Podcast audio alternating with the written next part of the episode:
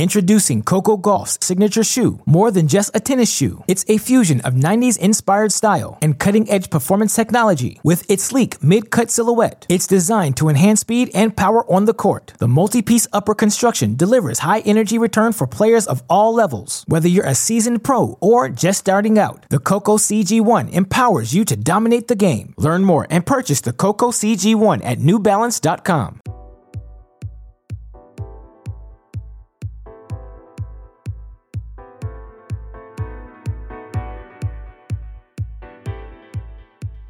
Welcome to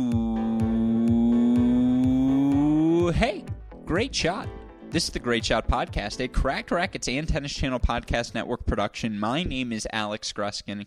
It is always a good time whenever we are joined by contributor to Cracked Racquets, writer for Last Word on Tennis, and noted tennis Twitter personality. And that's right, I called him a personality. Of course, I am referring to David Gertler, who joins us once again, not only to break down the last week of Challenger action, to talk about Dominic Stricker's maiden Challenger title, to talk about the continued ascension of Zizou Bergs, but also to talk about the action in Miami. He is as big of a Sara Sorribes Tormo fan as you are going to find. I've been looking for a fellow SST fanatic to talk a little bit about her last 52 weeks of action since the restart. She's now 28 and 11 and has been fantastic. A title, a semifinal, quarterfinals in Miami. Her last three results. We talk about her play. We talk about some of the other youngsters who have had success. Korda versus Schwartzman. Uh, we talk about Ruusuvuori. We talk about the conditions in Miami. Uh, and then, of course, we talk about all the challenger action and this weekend of challenger action ahead of us. Of course, the reason we're able to do that day in, day out, week in, week out, cover all of this action here on the Great Shot Podcast because of the support we get from all of you listeners, from our Patreon family. You guys might get sick of hearing me say that on every Cracked Racquets podcast, but it's sincerely the truth. Without you guys listening every day, without you guys supporting our work on Patreon, we wouldn't be able to do any of the things that we do. So, uh, to all of you, please, we again, we are so grateful. Please continue to listen, like, rate, subscribe, review all of our shows, the Mini Break, the Cracked Interviews podcast. If you want to hear more about the action in Miami specifically, I've covered every day on the Mini Break podcast. If you've missed anything, you can catch up on that feed. But of course, the reason we're able to do things here at the Great Shot podcast, also because of the support we get from our friends at Turner Grip. It is the tackiest, it is the stickiest, whatever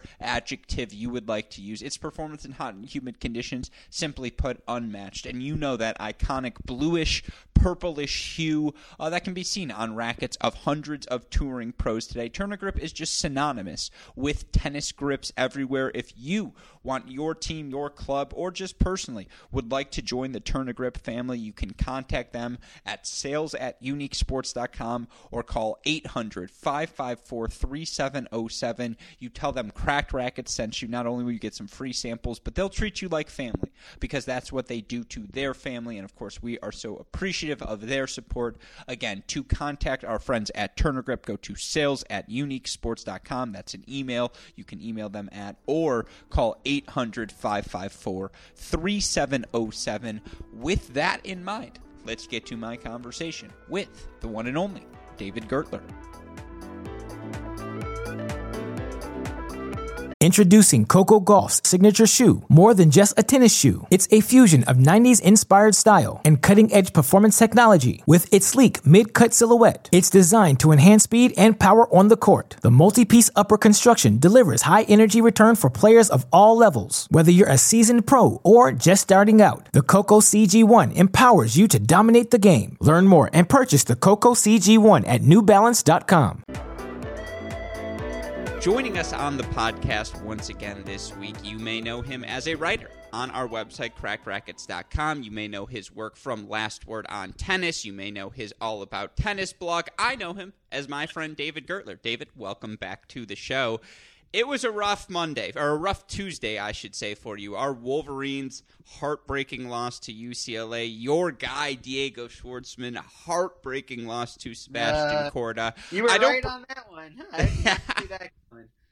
yeah, and I don't mean to rub this in, but I mean to say I offer you this podcast as a spot for therapy. If you have any thoughts you want to get off your chest, my friend, obviously the floor is yours. But welcome back to the show. How are you doing? Well, thanks for having me. I'm not doing honestly. I'm not doing that well. Uh, I mean, I barely slept last night. The uh, the I after the game, I just kind of stared into space for a while. Uh, it it was really I kept, I keep replaying the end in my mind. And then today, of course, the Pelicans had a big controversy, which uh, which was a, it's a mess. Um, but luckily, you know, I guess there's the tennis is always a mess, so I'm always kind of, uh, I guess yeah, I'm just used to it from the, the tennis side. No, I kept waiting for the tweet uh, from you saying you guys can get excited about Sinner, you guys can get excited about Ruusuvuori. I'm excited about Dominic Stricker, like the young junior French Open champion who won a challenger in Lugano this past week. We're going to talk about that, obviously, but look, I I think. Well, I guess the question is, if you could have one, Diego wins the match over Korda, or Michigan makes one of the seven threes they foolishly took at the end of that game instead of going to the rack when you have eight fouls on the other team and you're down two, and all you need to do is draw a foul to even the game potentially. Which one do you take back? Do you want the uh, Michigan win or the Schwartzman win? I don't even have to think about this for one second. I would, I would give, I would I would give up a lot for Michigan to win the match. To win. I would give up probably. I'd give up a pinky. that was the correct answer. Uh, just to be clear, and you know the thing that makes me I don't know if this makes me jaded, if this makes me sad, if this actually means I am truly uh, a professional at what I'm doing now, and tennis has become my job. The only thing in the sporting world that like visibly will get me angsty where if you're watching me during a match you will be like there's something wrong with this person is Michigan tennis. Like Michigan tennis is the only thing that can drive me to insanity anymore. Although some of those threes at the end of the game last mm-hmm. night came close. You're just like, all I can say is I was screaming, just like, give the ball to Dick. I don't care if he misses 17 more little turnaround hook shots. They're open for him every time. else who would have like a little hotter from the field. Uh, not not uh, not uh, Franz. It should have been like a Chaundee Brown type. Um, and of course, what made it worse was that on Monday at work, I was uh, talking a lot of crap and saying I'm already looking forward to once we beat Gonzaga when we're in the final. Hopefully, we get to play Houston. You know that type of stuff. no, that's Never good. Let's ends well. Clear.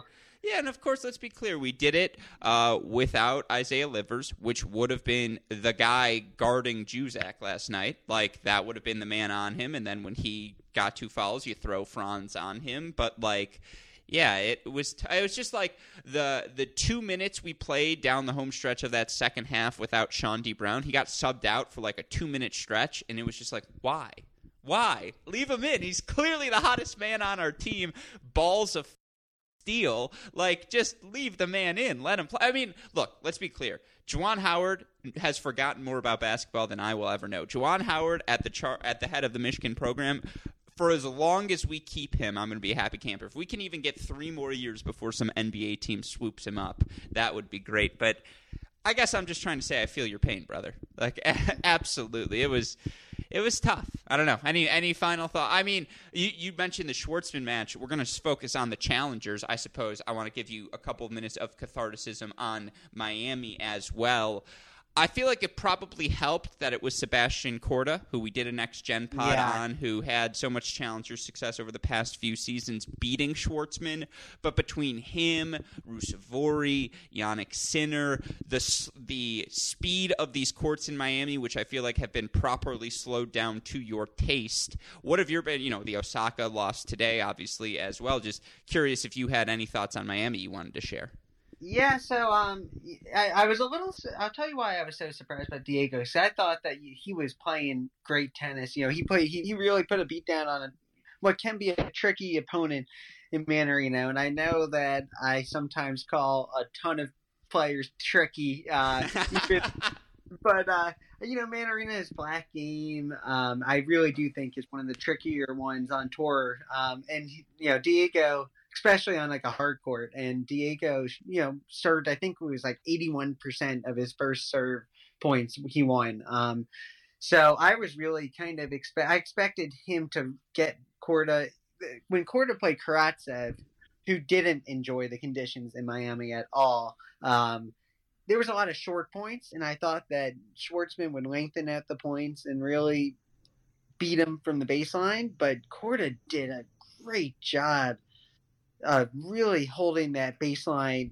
uh, holding control of that baseline, which is actually something that Stricker also did a great job. Once we get to the challenger, challenger of, um, so I thought that Stricker and uh, Korda both have done a great job recently on of uh, really controlling that baseline and forcing Diego and Stricker's opponents in Lugano to really be on the defensive more than they want to be.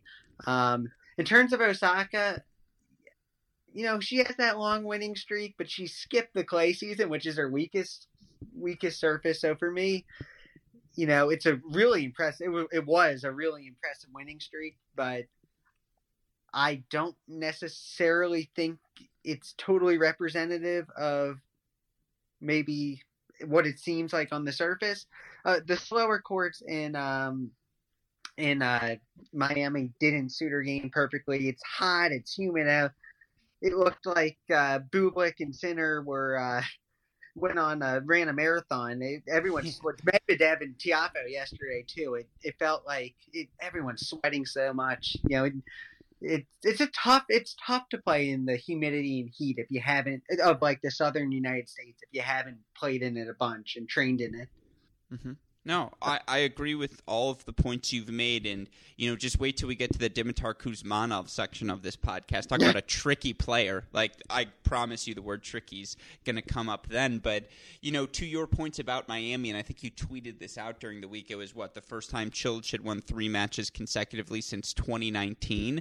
Like these slow courts we're helping out either a guys who thrive on a clay court. Uh, you know, we saw Daniel Galan make a run. Uh, his ability mm-hmm. to find forehands is just exceptional. Reminds me a lot of Kyle Edmund. Just again, when Galan gets that forehand, it's his point, and from there, you know, he decides inside out, inside out, inside in when the point is going to end. You know, it wasn't just him; it was guys. Uh, you know, I think the guys who may not they appreciate a slow court, but they just don't move as well on clay. Uh, that would be guys like, you know, Marin Cilic, who's lost a half step in the slowness of these courts in Miami. The conditions allowed him that extra split second to get to the ball, set his feet. A guy like Taylor Fritz, same deal. Sasha right. Bublik, same deal.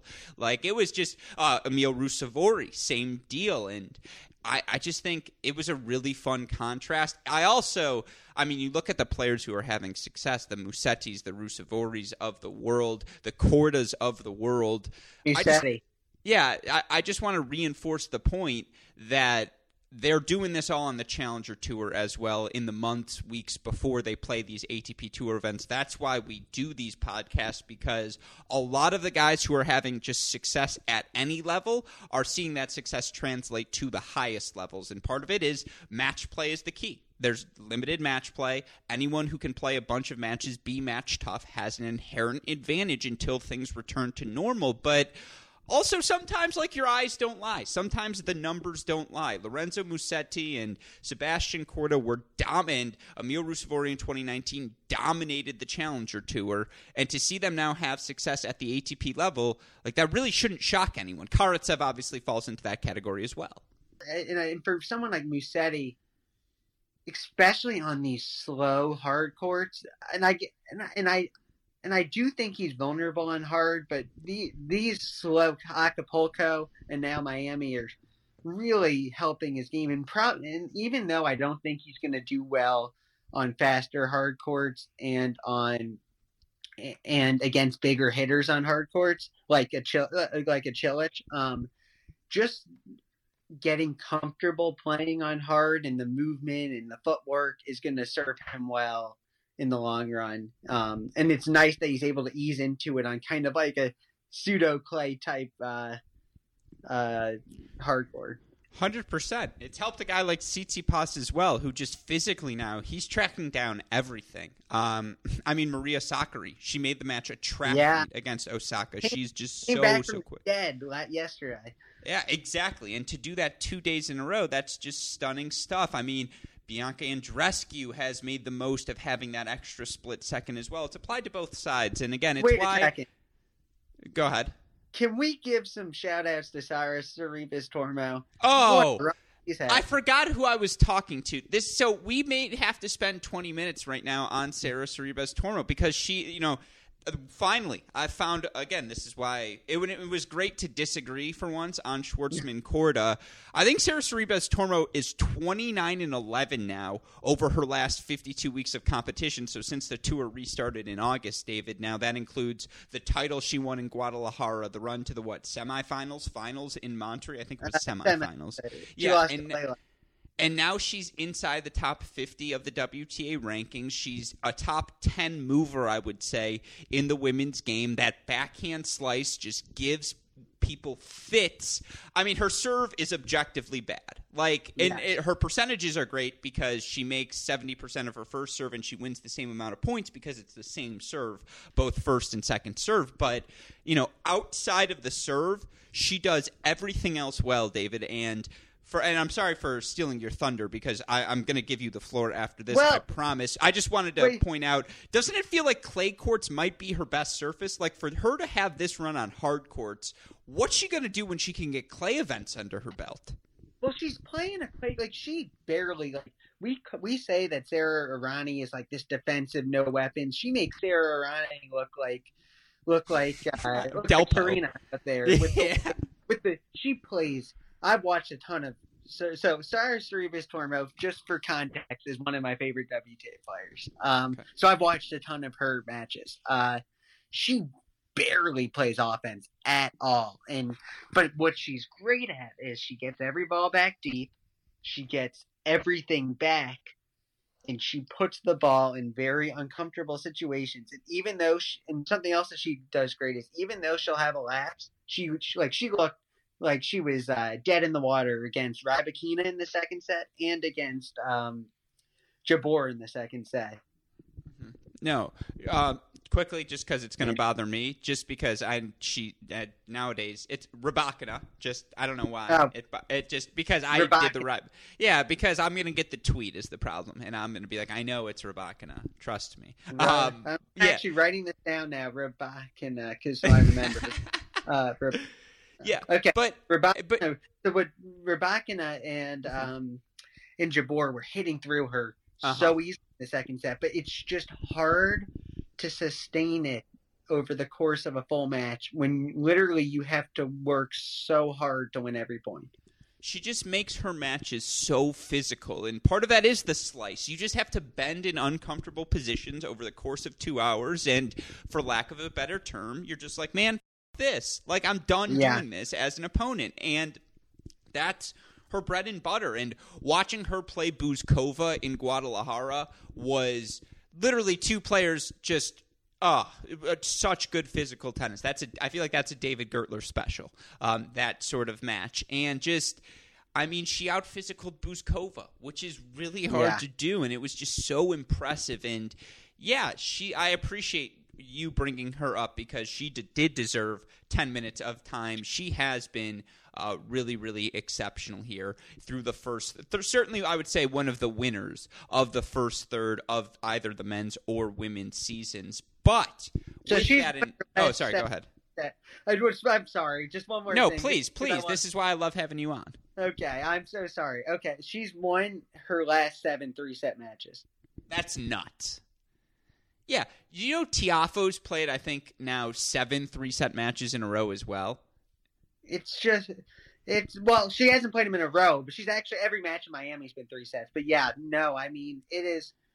Tiafoe, Tiafoe can also Tiafoe, Tiafoe played a good Miami. I, I, I'm a not great Miami. like I was impressed with. I was impressed with. I've been impressed with Tiafa this year. Um, what do you think about No, him?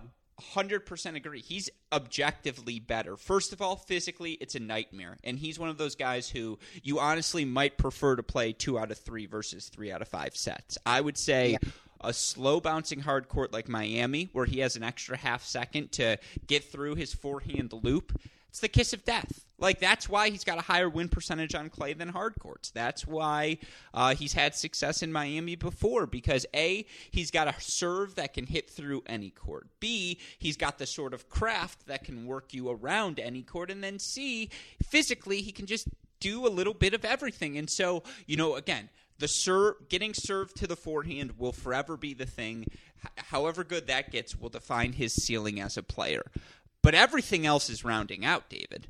Yeah, and yes, he hasn't had like a title this year or a huge breakthrough, but even like losing to Munar in Buenos Aires, it you, I get the sense that he's close. Like in that one of these tournaments coming up soon, even yesterday against Medvedev, Medvedev was looking pretty weak, uh, like physically, and I felt like just at any moment Tiafoe could break through in that match, and it didn't happen, but I think it's going to happen soon he got broken once against Stan Evans, and he was up forty love in the game. Like that's just a that's really good. That's really Yeah. really good. I agree with you, and I know you know the big stat. Fritz takes over from John Isner as the top ranked American male next week, and Isner drops out of the top thirty for the first time since 2011, dropping the fourth longest streak in men's tennis behind the big three.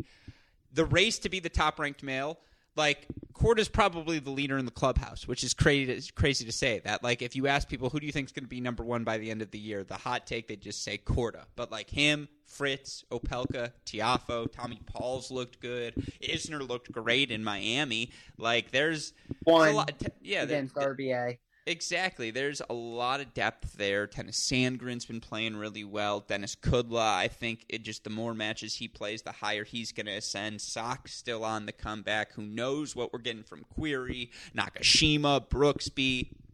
Fun, fun time to be an American men's tennis fan. With that in mind, any final thoughts, David? You ready to talk some challenger tennis? I I think we've. Uh, we. I don't want to go too far off track. So No, uh, we can leave. We're gonna leave all of that in though, for sure. That was a strong opening twenty. Uh, I, I love that, of course. But no, with that in mind, let's get to the show uh, and talk a little bit about last week's Challenger Tour results. Preview the week ahead on the Challenger Tour. I suppose at this point we're halfway through the week, so preview the upcoming weekend of Challenger action. I feel bad because Zizou Bergs has been outstanding over these past few weeks, and we're going to do a quality 10 minutes on Zizou, I promise, because I know there are a few listeners out there who want to follow him specifically. But David, anytime you have a former Junior Slam champion, an 18 year old winning a challenger title, joining, you know, Stan Wawrinka and Roger Federer, and that's really the only two options to choose from. But when you join that sort of company in Swiss men's tennis history in terms of how young you are when winning your first challenger title, we probably have to start the podcast with you. Start the podcast. Start the challenger section of the podcast with you. And that's what we're going to be doing, as we're going to start today with a conversation about Dominic Stricker, the 18 year old Swiss player winning the first challenger title of his career as he knocks off. Uh, I believe it was, and I don't want to get this incorrect, Vitaly Sachko in straight set, Yeah. 6 4, 6 2 to earn the victory. You look for Stricker now with this win. He obviously jumps up to a new career high, the 18 year old, all the way up now inside the top 500, which for any sort of 18 year old, you think to yourself, damn, that, that's pretty darn good. But of course, now with this challenger title, Stricker all the way up to number 422 in the rankings. I believe that makes him what the fifth highest ranked player uh, under the age of 19. Maybe it's the fourth. I'll have that exact number for you. But, you know, David, again, the background. The uh, For Stricker, he won the 2020 Junior French Open only a few months ago, knocking off a fellow countryman, Leonardo Riedi, uh, in the who, uh, final. they play today, actually. Yeah, I, I was gonna say right. That was that was a match they played today, and you know you look for Stricker. He's a guy who, in his career now, uh, has still pl- has actually played a. Uh, or has still played, I believe, fewer. You look at his professional career. I think he's played fewer still than 20 professional matches. You look over, or maybe it's a little over 20. Uh, you look for him now. He has played 28 professional level matches. He's 18 and 10, 10 and 4 on hard courts, but of course, he won a junior French Open title and, you know, the big story for him over the past week oh my gosh, can this 18 year old Papa serve? I mean, what you you look overall what he was able to accomplish. I I think he was broken what maybe once on the week. Like I it, it's an eye test thing. You watch him play for three changeovers and you're like, "Holy crap, is this 18 year old good?" Yeah, and you know what's so funny is he's only five eleven, but yet he's able to. I, don't believe that. I'm going to put this out there. I don't believe that. I I think he's grown since the last measurement because he didn't look five eleven, David. No, he looked like Goran Ivanisevic out there.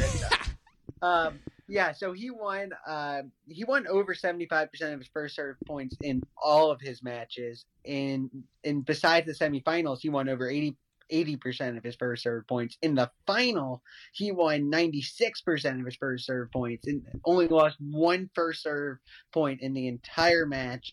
22 of 23 uh, first serve points won. You're totally right that the serve is really a huge part of his game.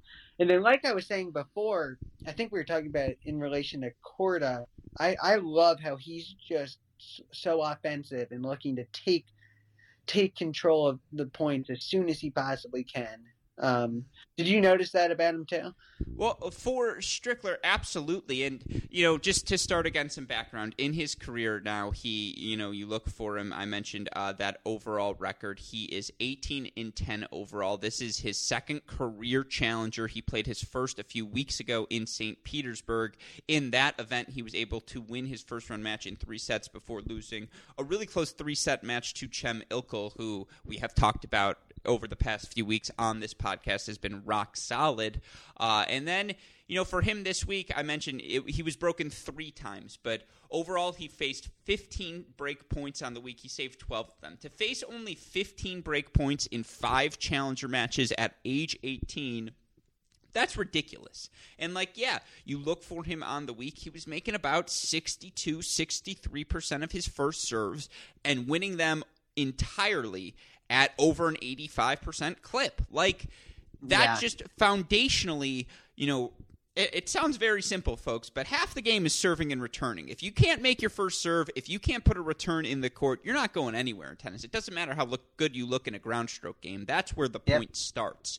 And for Stricker, it's just explosive off the rack and mm. right away and just his ability and he's a lefty for those of you who aren't aware his ability to hit that slice down the tee on the ad side his ability to hit the slice out wide on or excuse me slice down the tee on the do side his ability to hit the slice out wide on the ad but also to pronate and go flat down the tee on that ad side to go big into your body he just the fact that he has all of the spots already, the fact that he can disguise the spots he's going after so well, and then, you know, even before you get into the physical profile, yeah, his mentality, his I mean, it's so funny because when I watched him play, I I just thought to myself like, oh well, I guess on indoor hard court conditions, these are the perfect conditions for his career. Like, yeah, he's going to look good.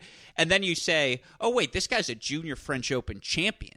Like, yeah if this is how good it looks on indoor hard courts and he's a junior French Open champion, now you're talking about a guy who's got all of the makings of a uh, future, not only top 100, but top 50 or potentially higher uh, tennis player.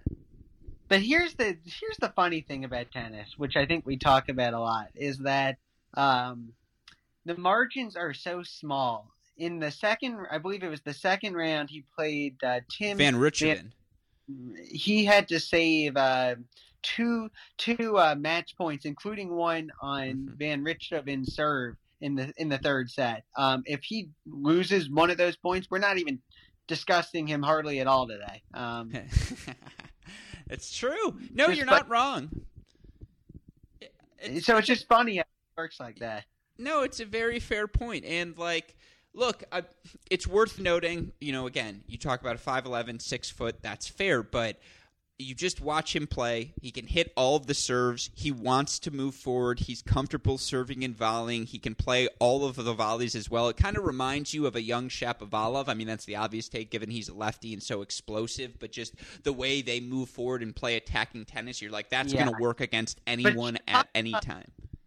Back in the day, Shapovalov's volley volleying skills were much worse than they are now. Um, I remember when he played uh, Dutra Silva in uh, in when he on that big uh, Canada run, he had to hit like a, either a half volley or a volley to save match point, and I was shocked he made it just because of how poorly his volleying is.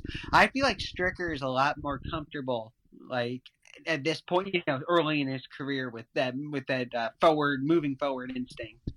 Yeah, Even I would. in s- uh, so I where I would disagree is that I think the instinct was always there for Shapovalov. Like the when I think Yeah. of uncomfortable at the net, I think of Taylor Fritz, who still even now, like when he's at the net, he just seems so proud to have made the volley. Where it's like, no, you can't just make the volley; you got to put the volley away. Shapovalov was always trying to put the volley away, just missed it, and like now he doesn't miss it anymore. To your point. Stricker doesn't miss it too often, even now, or at least he didn't here in Lugano. And again, it's a hometown challenger for him, or not hometown, but home country challenger for him. And as you mentioned, he was two match points away from losing. And in terms of a draw, the qualifier Vitaly Sachko, who was so excellent at the last end of last season at the ITF level, and certainly really big forehand, big serve, good, you know, backing a little bit flat, but. Uh, Yeah. That's your ideal opponent in a challenger final. But like for Stricker, it's a. I, don't think I saw him hit a single backhand cross court in this match. Like he was just like, nope, I'm hitting my backhand down the line to you, Vitali. And if you can hit backhands to the open space and challenge my on the run forehand, congratulations, you're going to win this match. But he couldn't. And like Stricker to be this athletic, to move this well at such a young age, to be that good in the outer thirds of the court with your forehand and still have a game that's predicated around playing attacking tennis, that's why to me I'm like, you keep Jannik Sinner, you keep Musetti. I'm on the Stricker bandwagon now.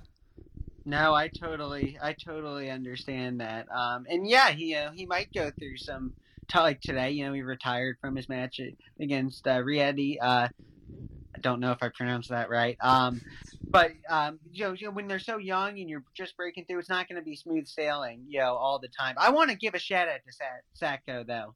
Um, I want to say, you know, he's first off, his backhand really impressed me, especially when he went up the line with it. Um, and he beat some tough opponents this week. He beat St- Stakhovsky indoors, which is tough. Sa- Safiullin indoors and Selik Bilic all in a row, who are all you know good indoor players. Um, Celikbilek's in form, in good form. Um, so he really, I think he actually had the tougher road. Well, I don't know because Stricker had to be Stricker. You know what Stricker's most impressive one of the week was when he beat Masur. Uh, that was a good win, and he took it to an informed Masur. Um, but yeah, anyway, sorry. Sachka Saka really impressed me um, this week, and it's amazing that we just had like heard about him starting in Vienna of last year, and he's already making a challenger final and doing so well.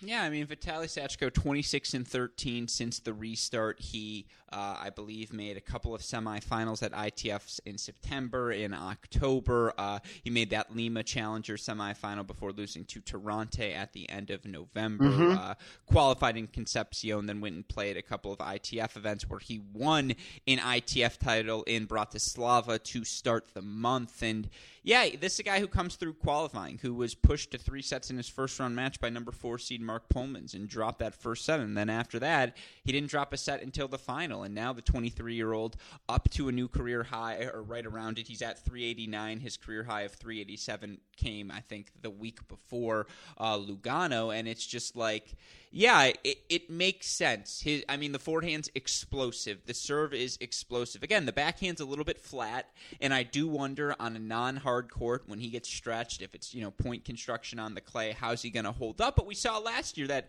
he's pretty darn good on the clay, and so I agree with you. I I, I think there's a lot to be intrigued about with Sachko in terms of just final. Uh, Oh, sorry. Go ahead. I definitely not. It's definitely Sachko or something like that. Okay. Uh, but yeah, I'm definitely screwing it up. But I apologize to Vitali. Uh, Vital Vitali. I think it's definitely Vitali, right? We can agree on that. Yes. Okay. So I apologize to Vitali if I butchered the last name, but no, I agree with you. The forehand's a weapon, like absolutely, and you know it's a it's a topspin based weapon. It it's like Cerundolo 0.75, and it's just not it's not as clean.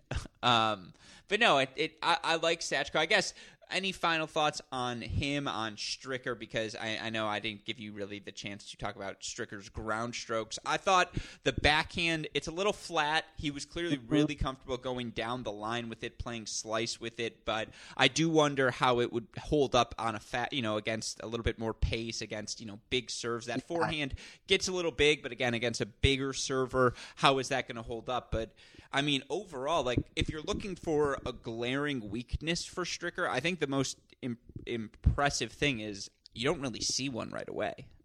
No, and he really, I guess he didn't, he didn't play too many big servers last week. Um, Yeah. he did play Van Rijthoven, who had 18 aces against him. But I mean, Yeah. that, that was, that's, the court seemed very fast. And, and I think that I, I do like how, how you, like you mentioned earlier, how he had that French Open success. I, I want, I do think that he can translate his game onto clay, you know, onto the challenger level play too. Although I think I like his game in hard court just a touch more right now. In regards to Sachko, I saw I watched him late last year on clay in the challenge in the challenger, one of the challengers, and he held up fine. His game held up fine. I'm not worried about him on clay. I was actually more surprised about I was I cuz I I guess I was a little surprised that he had the run he had this week even a little more so than Stricker. But just because I, I I have been I've been hearing about Stricker for a little while now um in Sachko I don't I just didn't think he would beat a Stakhovsky on indoor hard or beat a Safiullin um but they both impressed me and, and we'll see where it goes from here With threats to our nation waiting around every corner, adaptability is more important than ever. When conditions change without notice, quick strategic thinking is crucial. And with obstacles consistently impending, determination is essential in overcoming them. It's this willingness, decisiveness, and resilience that sets Marines apart. With our fighting spirit, we don't just fight battles, we win them. Marines are the constant our nation counts on to fight the unknown. And through adaptable problem solving, we do just that. Learn more at marines.com. No, yeah, he moves well. I mean, Sachko, the backhand's close to the body, right? And you do wonder again when pressured by pace, like he was against Stricker. Uh, certainly, at least on that day, it didn't hold up. But yeah, I mean, for Sachko, uh, again, the win over Celikbilek, the win over Safiullin, Stakhovsky, Polmans, you'll take all of those to the bank right now. Those are all really pr- impressive performances. Yeah, again. Uh, Stricker's a stud. He is, you know, I mentioned over his last 52, I think he, or in his career, uh, that 18 and 10 record since uh, last, uh, this, I should say, in his last 52 weeks, he's 14 and 5. His losses, and, uh, you know, let's go one by one, David. You tell me if this is a bad loss or not. Lost second round to Juan Manuel Cerundolo, 6 1 in the third. Uh, in a round of 16, like on clay. No, that's not a bad loss. not a bad loss Lost 6 1 in the third once again to Holger Rune, once again at a 25K on clay. We agree, not a bad loss? not a bad loss but I'm not as high on Rune as other people are That's. Okay, we'll save that discussion for another time, but I'm putting a pin in that one. Good, we disagree on something. Um, Lucas Poulian, he loses 6 3 in the third, semifinals on hard court. Not a bad loss? No, and he and he's bad. You know, I know he's not a big name, but I think he's pretty good. Yeah, He's very, very. good.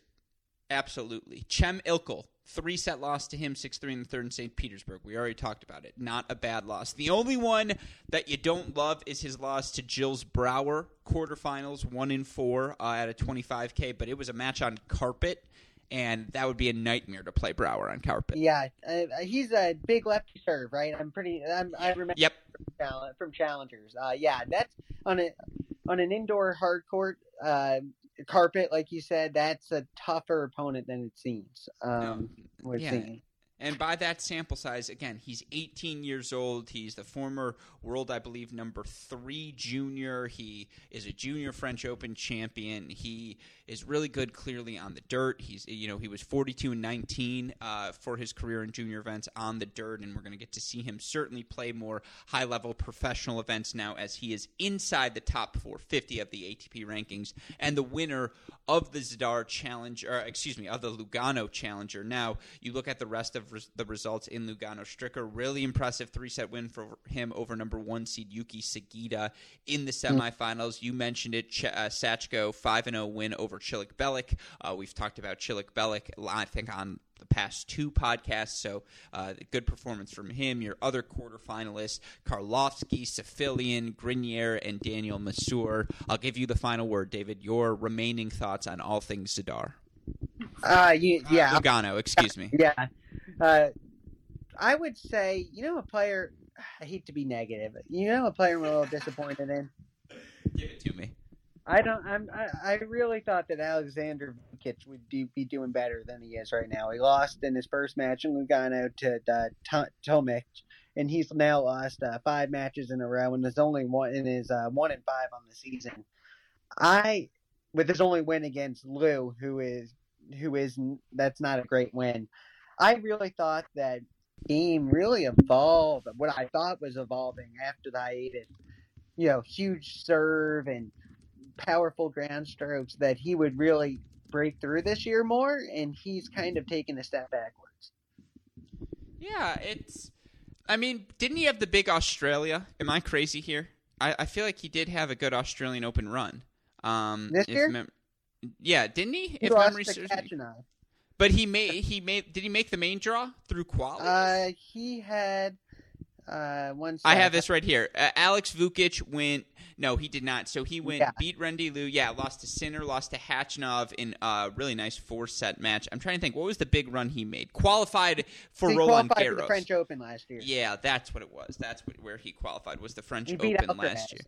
No, I mean, but you look at the context of these losses, right? Like you say he's lost five in a row in six of his last seven. Again, the Tomic loss, Nishkit. But he lost to Gre- Gregoire Barrere, who or Barre, excuse me, who made the final in Zadar. We'll talk about it in a second. He lost that match five and six. Yeah, he lost made the final in uh in uh Lille. In was it Lille last week? um Oh yeah, it, it was yeah, Lille, yeah. and then Zadar was the other one. Yeah, excuse yeah, me. See, Zadar it- is the win bowl. Yeah, so exactly. It's all screwed up in my notes right now. That's why I keep screwing up the titles. But, anyways, yes, Beret made the final in Lille last week. We're going to talk about that in a second. But, you know, again, that's not a bad loss for Vukic. The Tomic loss isn't great, but like 4 and 4 to Rodionov indoor hard courts, you can understand that loss. A loss to Jannik Sinner, I think all of us can understand at this point. Like, again, it, context is key, right? He's lost a lot of close matches. You would have thought indoor hard courts. He played his college years at Illinois. This would be a surface he thrives on. I agree with you under the premise that you know three straight third round, uh, first round losses at challengers is not acceptable. But like, it's not as though the matches he he's playing are particularly bad. I don't think he's making a lot of first serves right now. But like outside of that, I don't know. It, like, is that fair? It is fair, and I and I do agree to an extent, but I guess for me, like having watched Vukic Rodiana, there was no way Rodiana was losing that match. I would Vukic was just a was just a little erratic from the baseline. He have the rally tolerance, and I know that we're high on. You know, I we did that. We've done a pod on him, um, podcast, um, but um, I just I didn't like how he looked, to be honest. And I guess that's more so than the actual results themselves than what I see, what I've seen. Even against Lua, he didn't play that great in the first match of the year. Um, so that, so I, I I agree to extent, but I also disagree to an extent, which I guess is a good thing. Yeah, no, it's again, it's it's fair to say. I mean, yeah, it's yeah, it's fair. It's fair. No, it again, it's I, I'm hoping to see a jump from him because certainly 25, 26 years old now is the time, and he did look so good to end last season. You were hoping he would bring that momentum to start this year. Uh, unfortunately, it hasn't quite carried over. Uh, but again, you know, in terms of just quickly to wrap up Lugano, yes, uh, Roman Safiullin, after a couple of brutal results for him in St. Petersburg, gets a really nice win over Jack Sock in the round of 16 to get to the quarterfinals here. We mentioned Leonardo, uh, Leandro Riedi, uh, the person who came against uh, Stricker in that French Open junior final last year. He lost a brutal three set battle to Sugita, but I'm sure he told Stricker, hey, here's what you got to do to beat him in the third, and evidently, really nice advice from him. But anyways, that's your Lugano challenger. With that in mind, let's switch gears now. Talk about the action in Lille. Yes, I got that correctly. That's where we're going uh-huh. next because it's time to talk about Zizou Bergs, who we haven't spent an extended period on. We've talked about him a little bit because he has had a ton of success of late. But of course, for those of you who are like, huh, Zizou Bergs, that name sounds familiar. Where have I heard that before? He, of course, made a big name for himself at the end of last season when he ended up going on a run in Antwerp, beating Albert Ramos Vinolas, pushing Karen Khachanov 2 3 sets. Since that moment, David, he's 24 and 6 in his last 52 weeks. Of course, we talked about him a couple of weeks ago when he won the St. Petersburg Challenger. He loses a three set match the next week to Kacper Zuk, takes a week off, comes through qualifying, and ultimately wins the Challenger in Lille. You look for him now. It is the second challenger title of his career and for Zizou Bergs with this victory. He will the uh, I should say I believe what is he 21 year old uh, Belgian moves up to number 262 in the live rankings. Indoor hardcore to me, I think indoor hardcourts are always going to be his best surface, but this is a I, guy looks to play the forehand big, looks to move forward, had a ton of success doing so this week, David. It yes, and he. I want to say that he had some guts this week to the mm-hmm. that final against Barrera, that final set tiebreak, that was tight stuff. Um, and I want in his semifinal against Halys is a good can play some huge tennis indoors um, in the semifinals, and he was able to win 86% of his first serve points while serving 79% against him. I know that and I really was impressed with him in that match too. Uh, and yeah, Barrera's experienced player, and he really, you know, Berg probably should have won that match more easily in the final. Um, he was up four one in the third set, and then he got broken for four three, and it was and even when Barrera saved you know two match points in the in the uh, third set to get to a fi- to get to a tiebreak, a lot of players might have collapsed there. So yeah, playing an experienced player who saved some match points to get to the t- final t- set tiebreak of a. But he really recovered mentally well from that, and it was just a really the ball. He is so explosive, like the ball explodes off his and yeah, it was a great week. Uh, even beating Martyr in the first round in straight hmm. sets. Martyr is not an easy player with that lefty serve, and he beat him four and one.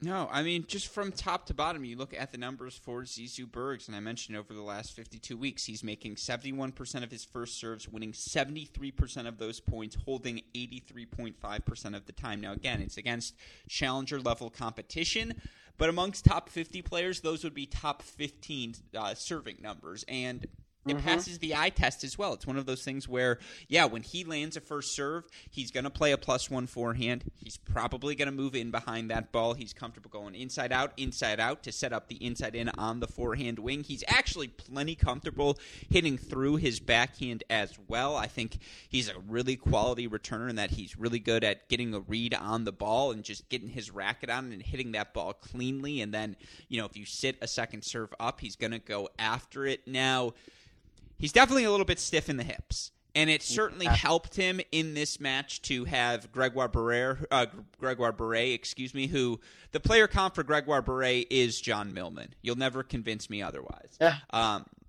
but you know, it helped that Barret doesn't have the most overwhelming first serve, and yeah, can play plus one. He didn't play well more... this whole week, to be honest. Yeah, it, and yet he still made the final, which is so yeah. funny. Um, but you know, the number one seed doesn't have the most natural pop. And if you can get Bergs off of his spot a couple of times in a row, I think he's particularly susceptible to being hit behind him.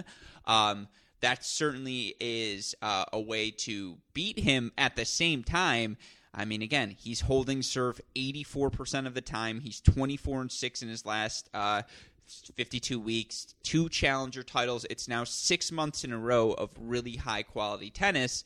And of course, he's only 21 years old, right? He doesn't turn 22 until June, and just you watch him play the serve, the forehand. Their first top 100, yeah, the first serve and the forehand. Thank you for the correction. Their top 100 weapons. Yeah, I would say so. Yeah, and the completed and the backhand too.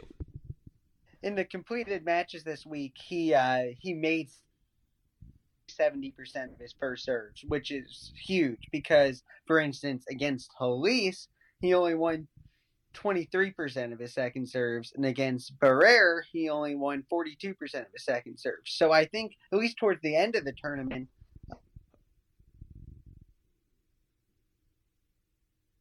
Second serve uh, win percentage fell off a little bit. And you're right, he is a little stiff in the hips. And yeah, and just quickly to add to your second serve analysis, I think the stiffness in the hips, uh, that's part of why he loses those second serve points. Because if you can get a clean first strike on him, yeah, I don't think he moves poorly, but I think his best movement's always going to be on an indoor hard court. And on a clay court, I definitely worry about him in the outer thirds. Yes, and yeah, especially because those explosive ground strokes are going to get slowed down on clay. Mm-hmm. He's going to have to grind it out more. And I'm not totally convinced yet that he can do that, which I'm not trying to knock him at all. Um, but I'm just, I just want to see it to believe it. Um, but really, I don't want to knock him really at all anymore because he, winning two challengers is in such a short period of time is really impressive stuff. And like I said, beating Barrere, who did, even though he wasn't playing that well this week, beating Halys, beating Martyr, Tom K, well, and then what he did in St. Petersburg. It's just a really great start to for him um, on his yeah. way up the rankings. Yeah, I, all fair points, and I do wonder because the backhand's flat as well, and so on a clay court, how does that shot hold up? And you know. I would, you know, you. Uh, I'm just going to keep going back to this example. A guy like Franciscan, Francisco Cerundolo, a his forehand is a rocket jet. B, you know, rocket jet. Sorry, his forehand is a rocket ship. Uh, B, there's a fluidity about him as well that he can grind. He can, you know, be fluid around the court when he needs to. Zizou Bergs, I love his mentality. I love how positive he is. I love how into every point of the match he plays. He, cares. he is. Yeah, exactly. That's exactly where. And half of tennis is caring because you're going to be playing a challenger in Turkey for the third week in a row, and you're going to be like, man, this. Like I'm done. Yeah. I don't want to do this anymore. And that's never going to be the attitude for a guy like Zizou Bergs. It's never going to be an attitude for a guy like Jenson Brooksby, and that's part of their biggest strengths as young players. But you know, I, my thing is. I look for these weapons now. Weapons, especially in men's tennis, might be more valuable than anything. How are you going to win points easily? And, like, you know, again, for Dominic Stricker, he's going to win so many points on serve throughout the majority of his career. It's just going to be easy for him. Bergs is going to hold serve a lot throughout his career, and hard courts are always going to be the kindest portion of the season to him. But I thought Tsitsipas was a little bit stiff hipped as well. I thought Sinner was a little bit stiff hipped, and now I watch those two guys move, and I'm like, oh yeah, like nope, not an issue for them at all. So again, that we're talking about Bergs, and we're saying the biggest issue is his movement.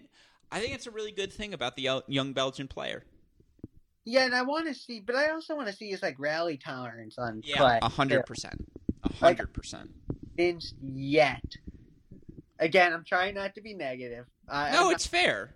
I'm not convinced yet that he's going to be able to grind through a bunch of like to grind through Carballes Baena on clay, um, or to grind through a uh, Giannessi or Pedro Sousa uh, who I watched. The reason I'm bringing it up because I watched their match this morning. Um, but uh, anyway, yeah, I'm just not convinced about that yet. But I, I mean, the, the the future is looking bright for him, and really, Belgian tennis is in good hands. Yeah, 100% agree with you there. Well, then you look at the rest of these results here in France, and it was a great tournament for the Frenchmen, uh, Maxime Janvier, Quentin Halys, your other semifinalist. Feels like the fact that's the first time I've seen Halys in a semifinal in far too long. Great uh, win. Also, yeah, hundred percent. Great win over Benjamin Bonzi in the quarterfinals. Janvier, really nice win over Arthur Rinderknech in the quarterfinals. Always fun to see Rinderknech now with that number three seed by yeah. his name. He's earned it, and I actually have to say, quarterfinals. That's a pretty good result for him. Like he, considering how much tennis he's played of late, take all of the quarterfinals you can get. Um, what a guy for Jack. That's what I was going to say. And last but certainly not least, how about Jonas Forejtek, who I mean, just the guy's a win. Like the guy's just a grinder. Like talk about a guy who tricky player, David. Could have easily beaten Barrere in that third uh, in that third set tiebreak. He got you know he was close to winning that match, and he just you know it's so tough against the player like Barrere. But it's another great week for him. And yeah, I want to say that Han VA that, that kind of came out of nowhere. Uh, but he played he served really well. Um, he he really should have beat Ber- another one that could have really beat Barrere. He was up, I believe, five two in the set, a set in five two in the mm-hmm. semifinals, and he the rest is history, obviously. But uh, yeah, that he he served well, and his he has a very interesting game. It's a little awkward for opponents, um, in the fact his forehand has an it's a I don't know if it's technically uh, I don't if it's a technically technically sound, but it's interesting in the fact that it cuts through the court really, uh, really uh, sharply. Have you noticed that? Yeah, it's yeah, it's just like it, it, reminds me. I think I said this last time we talked about him. It's it reminds me a lot of Marcos Giron. Like I don't know why, but it's just like the way they just kind of slap through the ball, but it's also very wristy. Like I don't know. That's uh, that's what I see when I the backhand's kind of flat. I think. Yeah. yeah. True. Very true. Very true. No, but again, I mean, all of these young Czechs. I mean, we're going to talk about it when we get to this week. I, of course, a match that had my name on it, the Mochizuki match. Uh, he played. Uh, who did he, I'm I'm screwing up the names in my head of all of the young Ch- uh, Czech players. Mochizuki played, I believe. Um, who did he play this week? How am I blanking on this name? Um, come on, Alex, be better than this. Be better than this. He played. He played. Who did he play? Um. Mochizuki. It was on. I freaking watched the highlights on YouTube literally like 30 minutes ago. Anyways, doesn't matter. the The point being, um, look, yeah, I, I, would agree with you. I would I would say um, uh, Forejtek continues to play some really good tennis, and then just again. Overall, I thought the quality of Lille was pretty high. Bunch of three set matches up and down the board.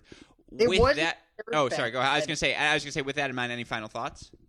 Yeah, it wasn't necessarily you think like a fast indoor hardcore, but there were some really good rallies this this week in Lille. Um, and yeah, like like we mentioned before, it was great seeing Quentin Halys have some success and to beat a guy like Bonzi uh, in this quarterfinals and really pretty much dominate him, uh, winning uh, 74% of his first serves, only 29 Halys has almost has one of the biggest differences between his first serve and his second serve because his first serve is like huge.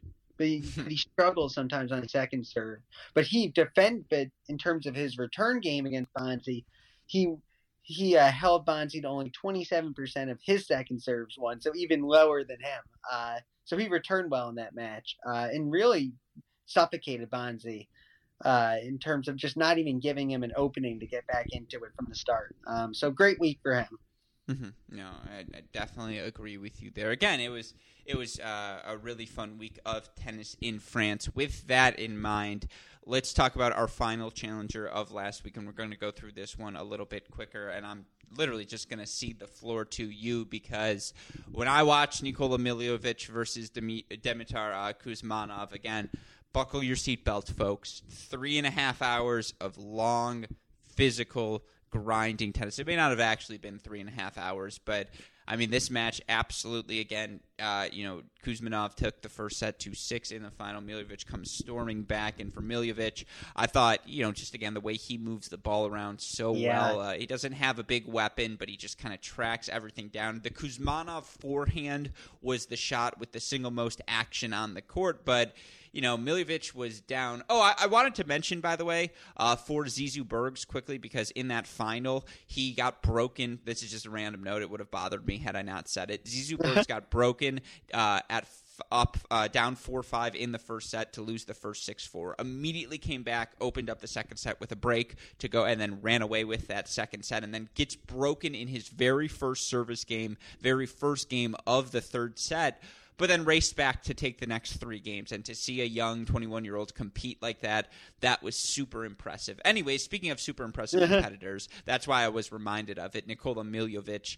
I mean, the first set just didn't go his way. He couldn't hit a ball through the court, and then just slowly but surely, he sort of Milojevic'd his way to victory. Now, again, I'm going to cede the floor to you on all things Zadar. I also just want to throw this at you. Nikola Milojevic, if him and Victor Troicki are in a room standing next to each other, you're not going to know who is who because face wise, they look identical. Um, anyways, with that, David, floor is yours.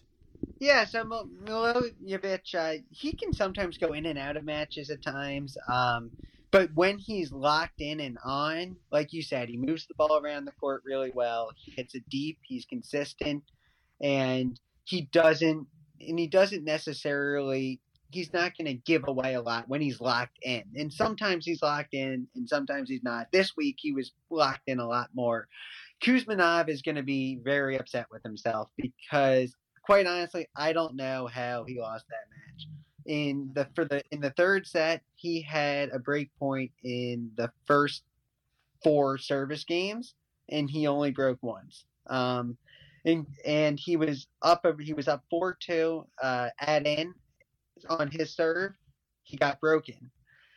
Uh so i really think he's to be upset with himself that he lost that match. And the but you know you win only 40 one percent. And actually, he had the better serving stats too, winning forty one percent of his second serve and fifty nine percent of his first serves. But you can't really get mad at Matt. You can't really.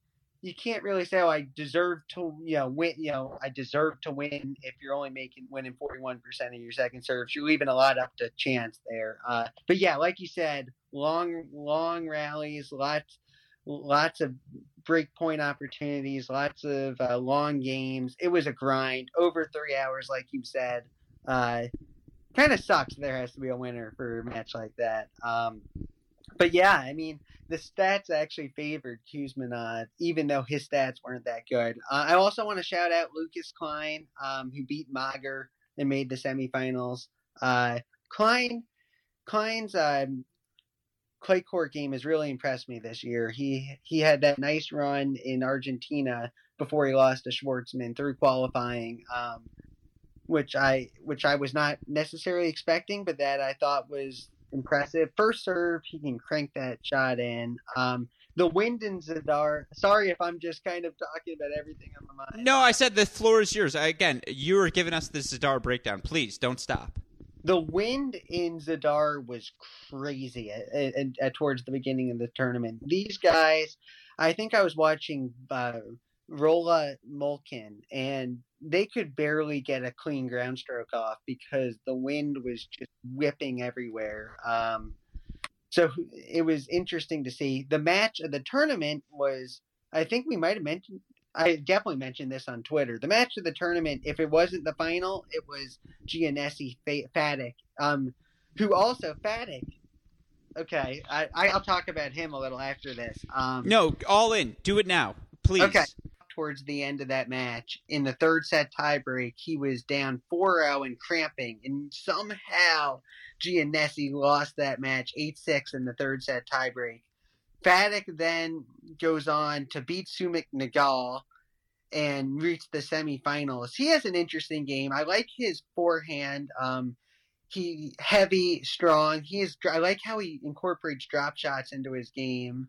Uh, and he had a really good week, really out of nowhere. Uh, qualified for the tournament, um, and he.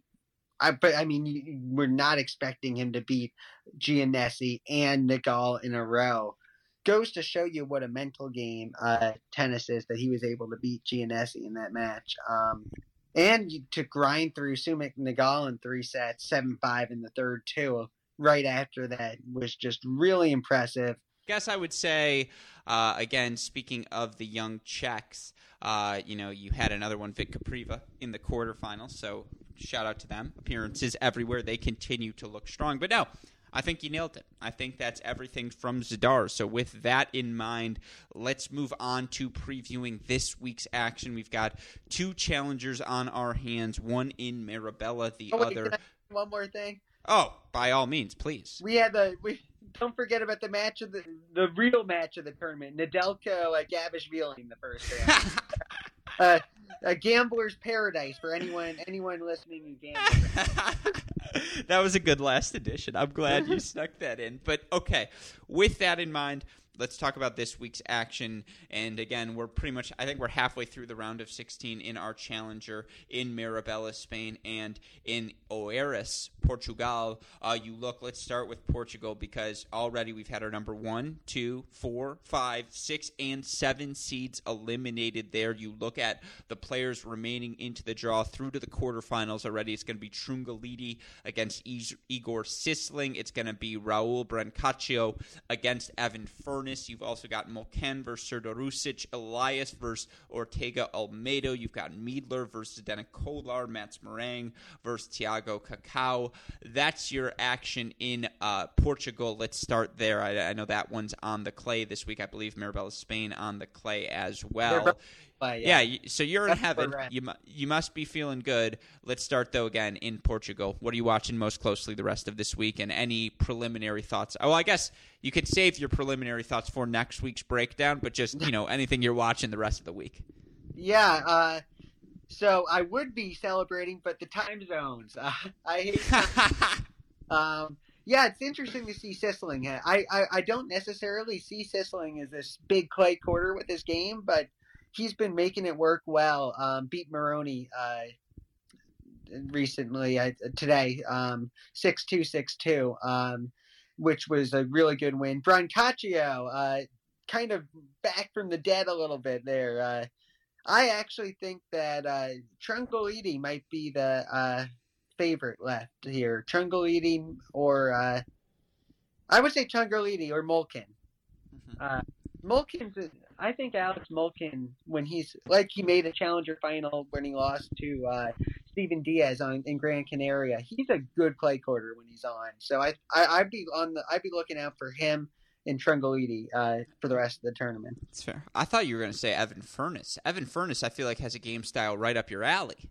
Uh, he does, but in, in I, I actually me and uh, someone else um, I was talking to earlier this week were interested to see how he did on clay because we were not really sure, and he had a nice win over Couaud. He, I believe, he was up 4-0 in the third set. He then he went, but he went down 5-6, but he came back strong uh, to win that match. And then he got another three-setter against one of my favorite backhands on tour, Ricardo Benatti, Ricardo Benatti um, into in the second round to reach his quarterfinal match against Brancaccio, which is very winnable. Yeah, absolutely. Well put. Well, that's the action going on in uh, Portugal, in Spain. Uh, we've had our numbers one, two, five, and eight seeds knocked off. You look at who we've already seen advance to the quarterfinals. Klizan going to take on Giannessi. Gianluca Mager going to take on Roberto Marcora. Your bottom half of the draw round of 16 matches are as follows Janvier versus Milojevic. Via Martinez versus Dzumhur. Munar versus Kopriva and Gomez Herrera versus Taro Daniel. What are the things you are watching most closely, David, this week in well, Spain? Well, first off, no offense to the guys in Portugal, but this draw is a lot stronger. Way and, stronger. I agree. It's had to be said. Holy cow! I mean, they these are some like 250, 500, maybe not 500. No, if I told you this was the Buenos Aires draw, you'd be like, "Yeah, that makes sense." I mean, first off, Martin Klizan, good. He's playing some great tennis. When another player that when he's locked in, he's very tough. Um, seeing Giannessi break, um, come back uh, from such a tough week last week, as we just mentioned, that's been good to see. Although I, I always feel like Pedro Sousa is a talent that just he could be have had so many better results than he actually has. Um, players to watch going forward. Jaume Munar and Clay in the Challenger is always uh, going to be one of the favorites. Uh, I would probably call him the favorite uh, left in the draw. It was interesting to see uh, Damir Dzumhur got a uh, got in as a lucky loser to the main draw of Miami. He beat Kevin Anderson, lost to Tsitsipas, and then then he traveled across the ocean to Marbella where he made the surface switch and the switch in level of tournament very nicely, beating Sanchez Izquierdo in the first round. So that was uh, that that was a I think a good uh, win for him, just given, especially given what a big effort it took to get there. Um, Mager is also, as we saw during the Golden Swing, uh, big a good clay quarter and is probably the second favorite, I would say, to win this event. I mean, for me, it's Munar's to lose, right? It's just like he has been so good here over the past what six months at the challenger level. Like pencil him into the quarterfinals of the Kopriva. That's going to be a really fun match. Um, yeah, you were right. The draw is certainly stronger here. Milojevic just won a title last week. Uh, Zumhurst certainly has been a top 100 guy for so long. Uh, we all know what. Yeah, exactly. We all know what he is capable of, and just up and down the board, it should be a, a really fun week of challenger action. Uh, but of course, there's also tons of ATP action, WTA action happening. We still have Miami, uh, the back half of Miami, and then next week we go where to Charleston, I believe, for the women. Not sure where the men are going, but certainly they're going somewhere. Uh, so we will be on the lookout for that. I also know, David, and I hate to spring this on you like that, but we're at the end of March. Can I count on you for another All Star column for us here at Cracked Racquets this month? Yes, um, going out of town this weekend, but maybe before or after. Yes, Beautiful. I just wanted to throw it out there because I know Yeah. a lot of our readers are listening. later on anyway. Um, Yeah, I know uh, our readers, our listeners always enjoy that piece. So we'll talk about those All Stars next week as we reflect on that and these two events here in Spain. But with that in mind, again, I want to give you the chance. Any final thoughts on the past week of action, this week's action, anything's Miami? And then, of course, as always, let our listeners know where they can find all of your work. Yes. So um, I normally in a hard court without the big three there, I would say that Medvedev would be the favorite, but I'm not liking how he's looking physically. I'm not sure if he's going to lose against RBA or if it's going to be later on, but I would not say he's the overwhelming favorite that I would typically say he would be at this point. Um, right, I would say it's nice to see Bianca and Andreescu fight back so well. Um, I think she has such a fun player to watch. Uh, so much variety. You never know what's coming next with her. Sara Sorribes Tormo actually just took her to her third set, but even just beating Muguruza uh, in a really high quality match was great to see. And she is going to be. I expect her to win more majors in the future for sure. Um, and yeah, good for Maria Sakkari for beating Osaka today it's I actually think that sometimes it's harder when you have that bagel to start uh, six zero as opposed to like the six one because it puts more pressure on your shoulders, especially when uh, Osaka went up three zero and four one up in the second set. But Sakkari is physically so fit. Um, for her, for her, like the Miami conditions don't seem to be bothering her at all. No, uh, I, I would echo all of those sentiments. I would give you an extensive response, but I just looked on Twitter. Sara Sorribes Tormo takes the second set 6 3 over Andreescu. I can't let you not watch that full third set given our conversation on her. But as always, David, thank you so much for taking the time to chat with us. Sincerely, I know our listeners always enjoy these podcasts, so you know you have an open seat on the show whenever you'd like. Enjoy your weekend Oh, trip. Yeah, and I'm, uh, you know, again, go blue. Hopefully, this hour was cathartic. Hopefully, your spirits are feeling raised now. Yeah, I didn't think about the game uh, for the for the uh, hour or so that we didn't talk about it. But that, that, thanks, for, reminding me because now it's course. back on my mind. Uh, Good. We're full circle. Well, Zion's gonna dunk on someone tonight, and it's gonna break their spirit, and you're gonna be fine. tomorrow night, yes. Tomorrow night. Yes, exactly. So we can look forward to that. But David Gertler, thank you as always. Stay safe, stay healthy. We'll talk to you soon. Thanks.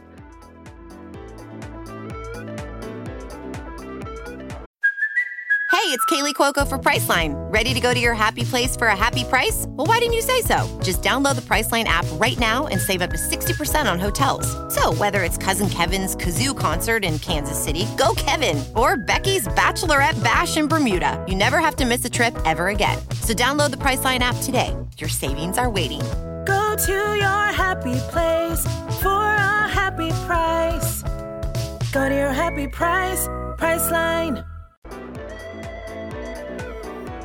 Hope all of you enjoyed my conversation with David Gertler. A thank you to him for taking the time to chat. I apologize for reminding him and regaling all of you with Michigan basketball talk. Sometimes it slips out and I can't help myself, but obviously, again, if we were able to provide any therapy for David, any fellow Michigan fans out there, or in general, if you are a fan of Challenger tennis, no one follows it closer than David. So always appreciate him taking the time. Hopefully, all of you listeners enjoyed today's podcast. Of course, if you've missed any of the action in Miami, tune into our mini break feed where we have recapped every day of the action. Got some really fun cast, uh, podcasts planned for the home stretch. So if you haven't, you can go tune in and, of course, like, rate, subscribe, review to this show, that show, our Cracked Interviews podcast, and all the things we're doing here at Cracked Racquets. You can find all of our content by tuning into our website, crackedracquets.com. You need more immediate updates Twitter, Instagram, Facebook, YouTube. We are at Cracked Racquets. You want to message me directly, I am at Great Shot Pod. Shout out, as always, to our super producers, Max Fligner, Daniel Westoff, for the of an editing job they do day in, day out. Shout out as well to our friends at Tourna Grip. Remember to contact them, email sales at uniquesports.com or call 800 554 3707 and let them know that your friends at Crack Racket sent you.